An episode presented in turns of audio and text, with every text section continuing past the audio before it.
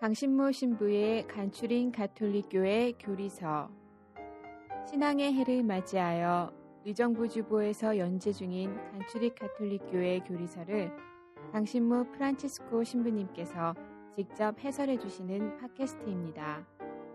방대한 분량과 어려운 내용을 담고 있는 가톨릭교회 교리서를 간단하고 명료하게 설명해 주십니다.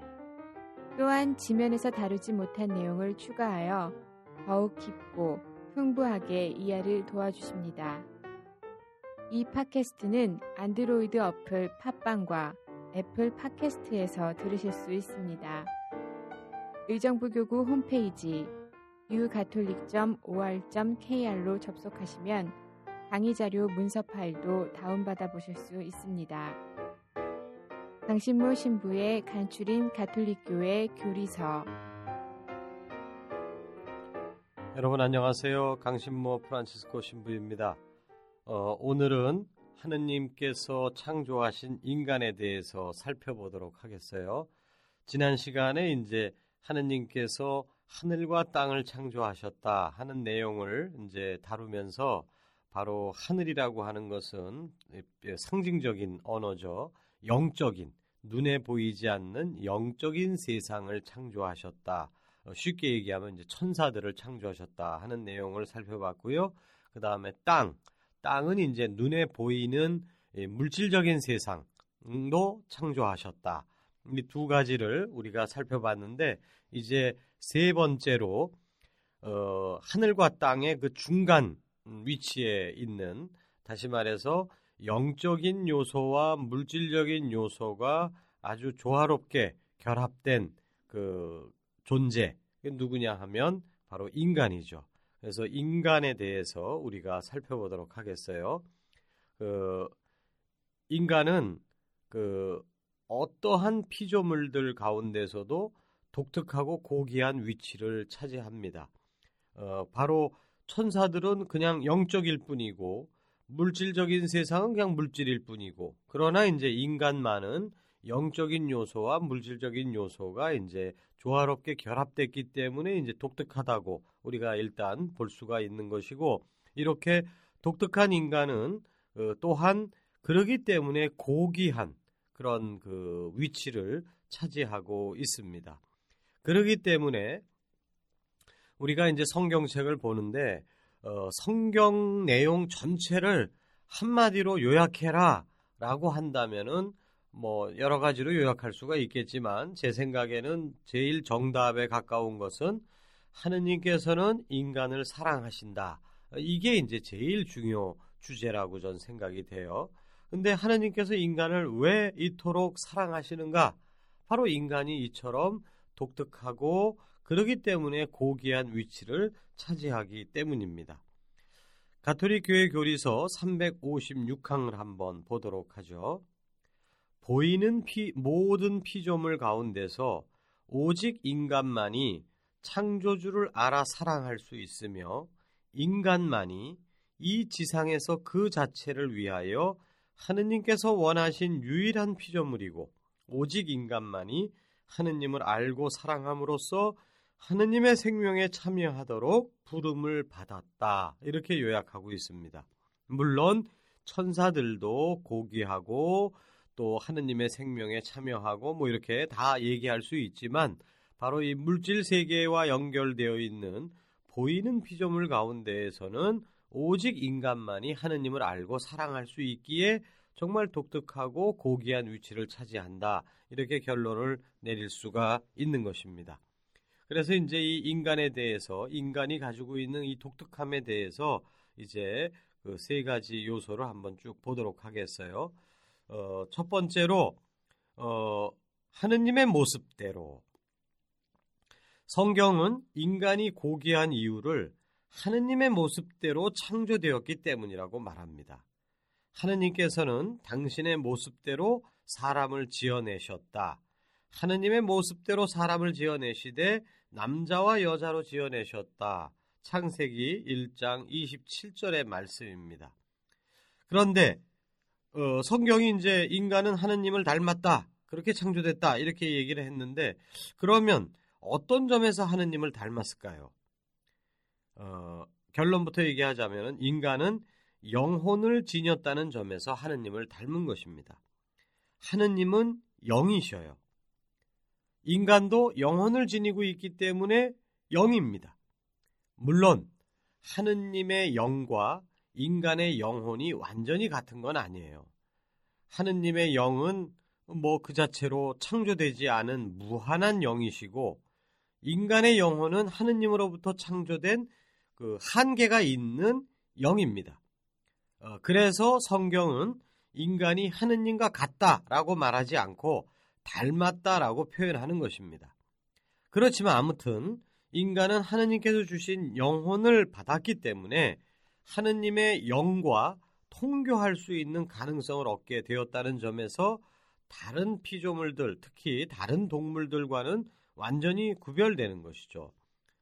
어, 그래서 그 우리가 어, 우리를 그 인간을 나 자신을 생각할 때 보면은 굉장히 약해요. 어, 그리고 쉽게 죄도 짓고 피곤하고 병들고 어, 부서지고 그러는데 어, 겉모습만 봤을 때는 사실은 별반 가치가 없다라고 볼 수도 있습니다.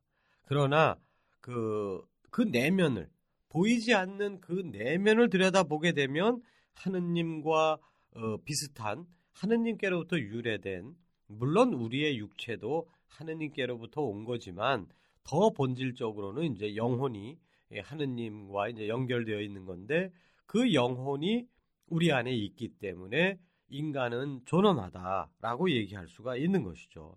그래서 우리는 그 이 장애가 있는 사람도 존중해야 되는 것이고 약 약한 사람 그리고 심지어는 범죄자, 어? 사형수 막 이런 사람들도 우리는 존중해 줘야 되는 것이거든요.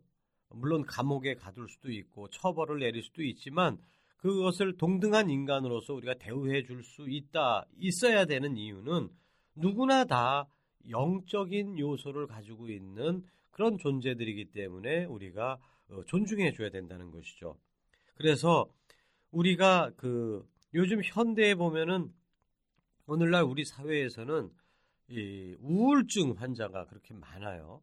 어, 자기 자신을 보는데 어, 자기 자신에 대해서 만족감이 없고 어, 계속 좌절하게 되고 뭐 이러니까 이제 우울해지는 거죠. 그 근데 우울증을 치료할 수 있는 근본적인 것이 뭘까? 그거는 어, 바로 내가 영적인 존재구나. 나, 내 안에 영혼이 있구나. 이거를 우리가 깨달으면 이건 근본적인 해결책인 것 같아요. 비록 우리는 실수를 했고 실패를 했고 죄를 졌고 여러 가지 문제가 많지만 그럼에도 불구하고 내 안에 영적인 요소, 하느님께서 정말 사랑하시는 영적인 요소가 있음을 우리가 알 때 우리는 다시 일어날 수가 있는 것이죠. 희망을 버리지 않을 수가 있는 것입니다. 그래서 레오 교황님께서는 이렇게 아주 짧게 우리들에게 메시지를 던져주고 계셔요. 오 인간이요. 잠에서 깨어나 당신의 본성이 지닌 품위를 깨달으십시오. 당신은 하느님의 모상에 따라 창조되었음을 기억하십시오. 우리가 이것을 기억할 수만 있다면 우리는 결코 절망하지 않을 수 있다는 것입니다.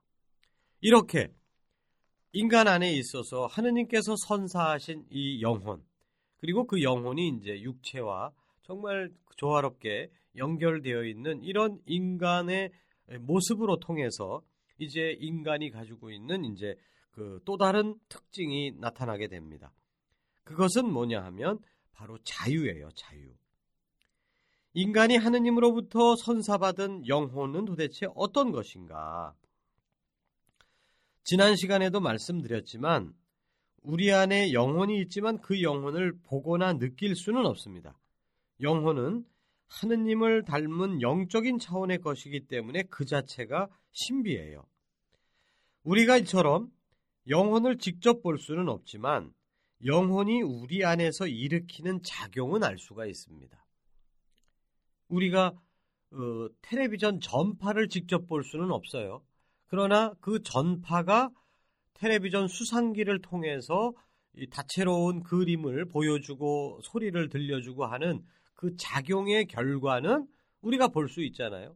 그걸 통해서 우리는 아, 우리 눈에는 안 보이지만 전파가 지금 방송국하고 이 텔레비전 사이를 왔다 갔다 하는구나. 그거를 우리는 이제 미루어 짐작할 수 있는 것처럼 우리가 영혼을 직접 못 보더라도 영혼이 우리 안에서 일으키는 작용을 우리가 알게 된다면은 영혼의 존재를 알게 된다는 것이죠.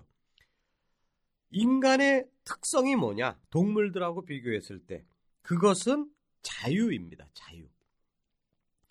영혼을 선사받음으로써 인간은 자유를 누리게 되는 것이에요. 반면에 지난 시간에 설명을 드린 물질 세계는 지난 시간에도 설명을 했습니다만은 인과 관계가 그 지배하는 세계라고 그랬어요. 그게 뭐 나쁘다는 뜻이 아니라고 말씀을 드렸습니다. 원인이 있으면 결과가 있는 거예요. 그걸로 이제 아주 그냥 뭐 아주 그냥 빠져나갈 수 없게끔 쫙 짜여져 있는 것이죠. 아주 법칙적으로. 갑자기 의자가 공중으로 날아다닐 수는 없어요. 어, 내가 한번 공중 좀 날고 싶은데 뭐 이러면서 의자가 공중을 날아다닌다. 이런 건 있을 수가 없습니다. 그 이 돌을 손에 쥐고 있다가 놓으면은 돌은 어떻게 돼요? 떨어지는 거죠. 밑으로. 왜? 중력의 법칙에 의거해서 밑으로 떨어지게끔 되어 있는 겁니다. 예외가 있을까요?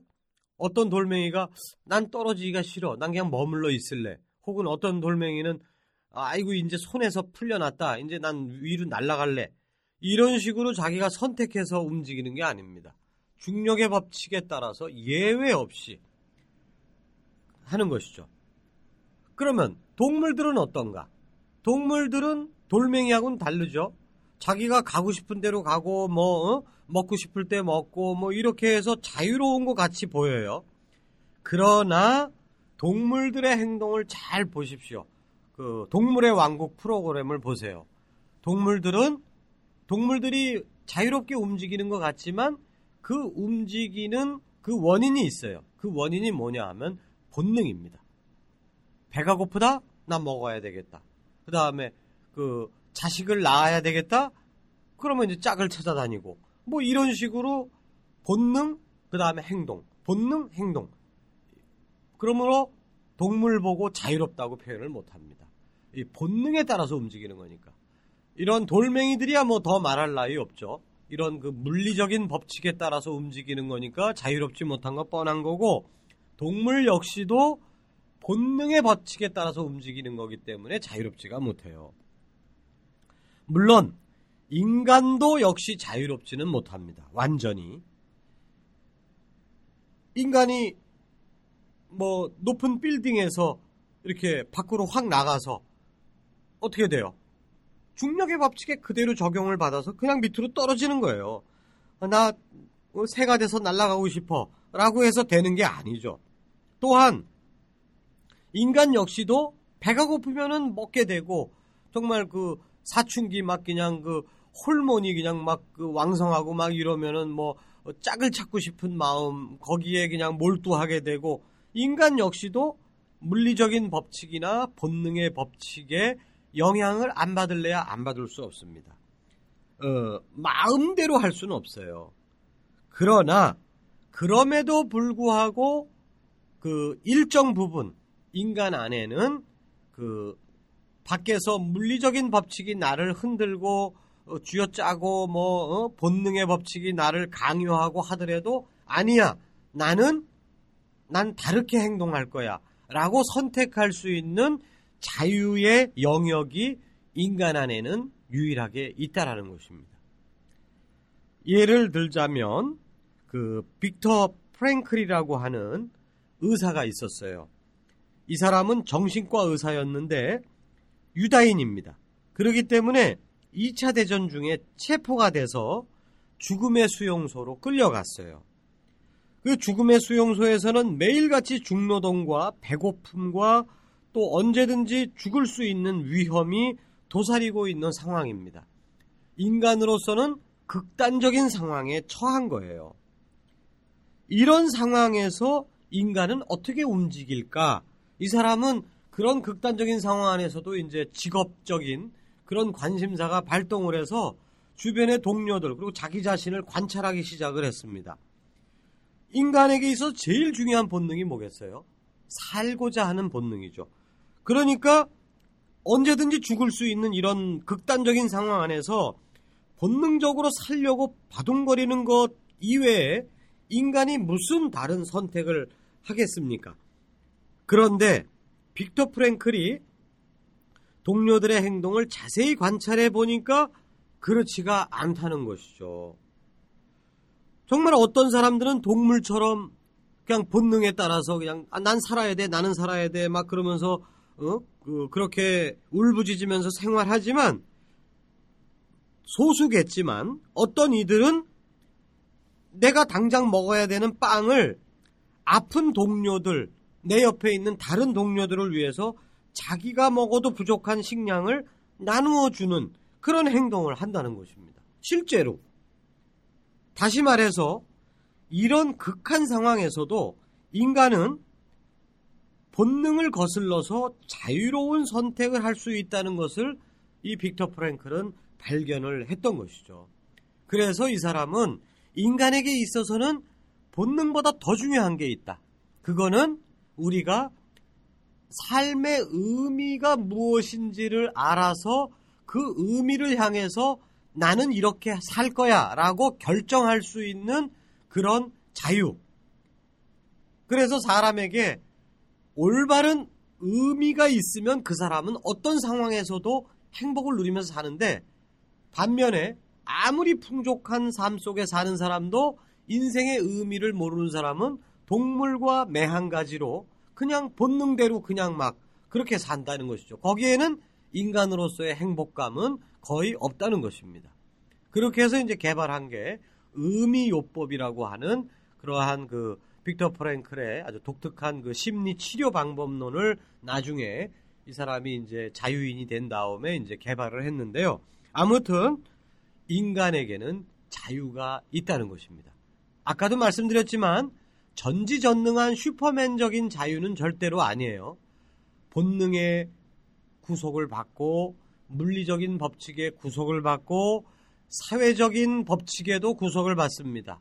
부동산 값 올라가고 내려가는 거에 따라서 우리의 삶이 이게 영향을 안 받을래야 안 받을 수가 없다는 얘기죠. 그러나 그렇게 영향을 받는 가운데에서도 우리는 일정 부분 특히 인생의 삶의 의미와 관련된 부분에 있어서는 나는 이렇게 결단을 내릴 수 있다라고 결정할 수 있는 자유를 보여줄 수 있다는 것입니다. 실제로 그런 사람들이 많고요. 이것이 바로 하느님을 닮은 인간의 모습인 것이죠. 이 자유가 어디서 오느냐? 그거는 영적인 요소에서 오는 거예요. 지난 시간에도 말씀드렸지만 물질적인 세계 전체는 동물까지 포함해서 물질적인 세계 전체는 인과 법칙에 따라서 아주 그냥 그 예외 없이 그렇게 움직이는 건데 예외가 발생할 수 있는 이 자유의 영역은 영적인 요소가 개입하면서부터 시작이 되는 것이죠. 그래서 우리가 자유롭게 결정할 수 있다라고 하는 것을 우리 스스로가 느낄 수 있는 그 순간에 아 나는 돌멩이가 아니다. 나는 짐승이 아니다. 나는 내 안에 영혼을 가지고 있는 인간이구나 라는 것을 우리가 알게 되는 것이고 내 안에 있는 영혼의 존재를 깨닫게 되는 것이죠. 우리는 살면서 여러 가지 어려움을 겪는데 그 어려움을 겪, 겪는 거는 그거는 뭐 우린 다 어려움을 피하고는 싶지만 그 피하고 싶는다고 해서 뭐 어려움을 피할 수가 있나요? 어, 어려움은 그냥 겪는 거예요. 그야말로 우리가 수동적으로 당하는 겁니다. 중요한 것은 어려움이 있다 없다가 중요한 게 아니라 어려움이 있을 때 혹은 심지어는 편안한 상태에 있을 때 나는 어떻게 그 상황에 대처하느냐. 그게 인간으로서의 본 모습을 드러낼 수 있는 가장 중요한 요소입니다. 근데 문제는 우리는 어떤 어려움이 우리한테 오면은 수많은 핑계를 대요. 예를 들어서 어저께 술을 먹고 실수를 저지르고 뭐 돈을 엄청나게 쓰고 막 그냥 막 이랬어요. 잘못을 한 거죠. 근데 핑계를 댑니다. 직장 상사가 나를 기분 나쁘게 했기 때문에 물론 직장 상사가 나를 기분 나쁘게 대한 거에 영향을 받는 거는 당연한 거지만 그렇다고 해서 그래 기분 나쁘다. 그랬을 때 내가 술을 먹고 완전히 망가질 거냐? 아니야. 그럴수록 왜 직장 상사가 나에 대해서 뭐라고 했을까? 그 원인은 뭘까? 어, 이거를 정말 성체조배를 하면서 곰곰이 찾아보고 내 힘으로 안 되는 부분을 정말 하느님께 의탁하고 그렇게 할 수도 있거든요. 이게 우리의 선택인 거예요. 근데 우리는 어쩔 수 없었다. 이런 식으로 이제 핑계를 대는 것이죠. 이러면은 나는 그 핑계를 계속 댄다는 얘기는 뭐냐 하면 나는 그 더 이상 자유로운 사람이 아니다라는 것을 인정하는 꼴이 됩니다. 성당마다 커피 자판기가 로비에 있어요. 근데 거기다가 보면은 이 고급 커피가 있고 일반 커피가 있는 데가 많겠죠. 일반 커피는 200원, 고급 커피는 300원. 자, 300원을 넣었어요. 근데 그 커피 기계가 그 300원을 넣었는데 따르게 뽑아줄 그런 자유가 있나요? 그냥 무조건 300원을 넣으면은 고급 커피 주는 거고 200원 넣으면은 일반 커피 주는 거예요. 자유가 없는 거예요. 근데 이걸 한번 뒤집어 생각을 해보죠. 우리한테 적용을 해보세요. 직장 상사가 기분 나쁜 말을 던졌다. 예를 들어서 그게 그것이 바로 300원짜리를 집어 넣은 거라고 했을 때 기계라면 기분 나쁜 말이 들어왔으니까 내 입에서 기분 나쁜 말이 자동적으로 나갈 수밖에 없다. 기계한테는 그런 말을 쓸 수 있어요. 그러나 우리는 인간이기 때문에 기분 나쁜 말을 들었어요. 들었지만 그걸 꿀꺽 삼킵니다. 아니야. 내가 지금 기분 나쁜 말을 되받아 쳐봤자 나만 웃기는 사람 돼버리고 나만 유치한 사람 되는 거야. 나 꿀꺽 삼킬 거야. 그리고 오히려 좋은 말로 대꾸할 수도 있다는 것이죠. 이게 이렇게 행동할 때 우리는 비로소 나는 자판기가 아닙니다. 라고 하는 걸 보여주는 거예요. 예수님께서 왼뺨을 때리면 오른뺨을 돌려대라 라고 했을 때 어려서 그 성경 구절을 읽으면서 저는 그런 생각을 했어요. 아, 이건 실현 불가능한 얘기인데 왜 예수님은 우리한테 이런 말씀을 해갖고 우리를 힘들게 하나 그런 생각을 했는데 시간이 지날수록 이 예수님의 말씀은 이거는 우리에게 행할 수 없는 의무를 주기 위해서가 아니라 우리를 자유인이 되도록 초대하시는 말씀입니다. 너희들은 자판기가 아니다. 너희들은 왼뺨을 맞았지만 그 왼뺨을 맞았으면 자판기라면 나도 왼뺨을 때려야 돼요. 근데 너희들은 자판기가 아니기 때문에 왼뺨을 맞았을지라도 오른편까지 돌려낼 수 있는 자유로운 결단을 할 수가 있다. 너희들은 자유인이다. 그렇게 되라. 왜? 너희들은 영혼이 있는데 왜 그거를 썩히느냐. 이런 의미로 우리에게 이 말씀을 하신다는 것이죠. 자, 아무튼 우리 인간의 특징은 가장 본질적인 특징은 자유예요. 누군가 그랬죠? 자유가 아니면 죽음을 달라. 얘기를 했습니다. 이게 단순히 무슨 독재 정권 앞에서만 쓰는 말이 아니라 나의 일거수 일투족 안에서 정말 내가 자유인인가? 정말 계속해서 자유를 생각을 할 때 우리는 참으로 해방을 느낄 수가 있습니다. 해방의 삶으로 갈 수가 있어요. 예, 이제까지 인간에게 있어 가장 본질적인 요소는 영혼이고 영혼의 그 본질적인 특성은 자유다라는 얘기를 아주 강조했습니다만은 그렇게 너무 이거를 또 강조하다 보면은 인간의 육체, 인간이 가지고 있는 물질적인 요소가 무가치하다라고 생각하기도 쉽습니다. 그러나 우리 카톨릭 교회 교리가 얘기하고자 하는 것은 그건 아니에요. 어, 우리의 영혼은 독자적으로 존재하는 건 아닙니다. 이것이 아무리 소중할지언정 그렇다면 그냥 우리 인간은 그냥 천사일 뿐이죠. 근데 인간은 천사와 달리 육체와 결합된 영혼을 가지고 있다라는 것을 잊어서는 안 됩니다. 그래서 인간에게는 그 영혼만큼이나 육체도 소중한 것이고 또한 영혼과 육체는 함께 결합되어 있다. 뗄래야 뗄 수가 없는 모습으로. 그래서 나중에 이제 다시 설명을 하겠지만 육신의 부활을 믿습니다라고 하는 부활조차도 육체를 떼어서는 생각을 못할 정도로 인간의 육체는 영혼과 뗄래야 뗄 수가 없는 관계를 가지고 있다는 것을 그것도 잊어서는 안 돼요. 에, 교리서 362항을 한번 읽어보겠습니다. 하느님의 모습대로 지어진 인간은 육체적이며 동시에 영적인 존재이다. 하느님께서 진흙으로 사람을 빚어내시고 코에 입김을 불어 넣으시니 사람이 되어 숨을 쉬었다는 성경의 이야기는 바로 이러한 사실을 상징적 언어로 설명하는 것이다. 그러므로 하느님께서는 전체적인 인간을 원하신 것이다.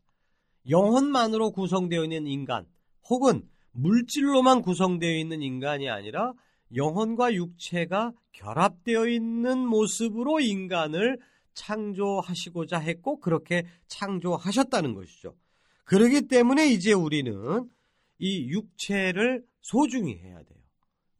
육체라고 하는 건 단순히 나의 몸뿐이 아니라 그 나의 사회생활, 내가 직업을 갖고 돈을 벌고 어? 결혼을 하고 이런 그 다음에 어떤 무슨 직책을 수행을 하고 하는 이런 모든 것들 우리가 눈에 보이는 우리의 모든 활동들까지도 우리에게 소중하다는 것이죠. 근데 이제 우리는 양극단으로 가기가 참 쉬워요. 그래서 영혼만 소중하다고 생각해서 과거에 몇몇 그런 이단적인 생각을 가진 분들은 그 영혼을 무가치하게 생각하고 그냥 기도만 하면 된다 무조건 어디 도망가고 기도만 하자 이거는 올바른 카톨릭 신앙이 아닙니다. 우리는 적극적으로 이 세상 안에서 돈을 벌고 돈을 모으고 그걸 사용하고 사, 살아야 돼요. 그리고 자기 자신의 건강을 유지하기 위해서 운동을 하고 몸을 가꾸고 또 그러한 그 성관계나 이런 것에서 우리가 정말 윤리적으로 잘 살아야 되고 몸을 이렇게 깨끗하게 잘 보존해야 되고 이거를 굉장히 중요시해야 된다는 얘기죠. 근데 또 반대로 아까도 얘기했지만 뭐 영혼은 없다. 눈에 안 보이니까. 그러면서 오로지 육체적인 것만 신경 쓰는 이것도 이제 인간을 잘못 이해하는 거죠. 근데 요즘은 또 이게 웰빙 열풍 그래 갖고서는 오로지 그냥 건강 건강. 어 요번에 우리 의정부교구 신자들 한 만 오천 명 대상으로 설문조사를 했는데 신앙 생활 안에서 그 살면서 인생 안에서 제일 중요한 게 뭡니까? 라고 했을 때 45%가 건강이라고 대답을 했어요. 주일 미사를 참석하는 열심한 신자들이 그런 얘기를 했다는 거에서 굉장히 충격이었습니다. 그러니까 우리가 신앙인으로서 살면서 그 너무 육체에 대해서만 너무 관심을 갖고 있는 게 아닌가. 육체가 소중하다는 얘기는 분명히 했지만, 동, 그러나 우리가 육체도 소중히 가꿔야 되겠지만, 정말 웰빙을 영혼의 웰빙에 대해서 우리가 신경을 써야 되는 거.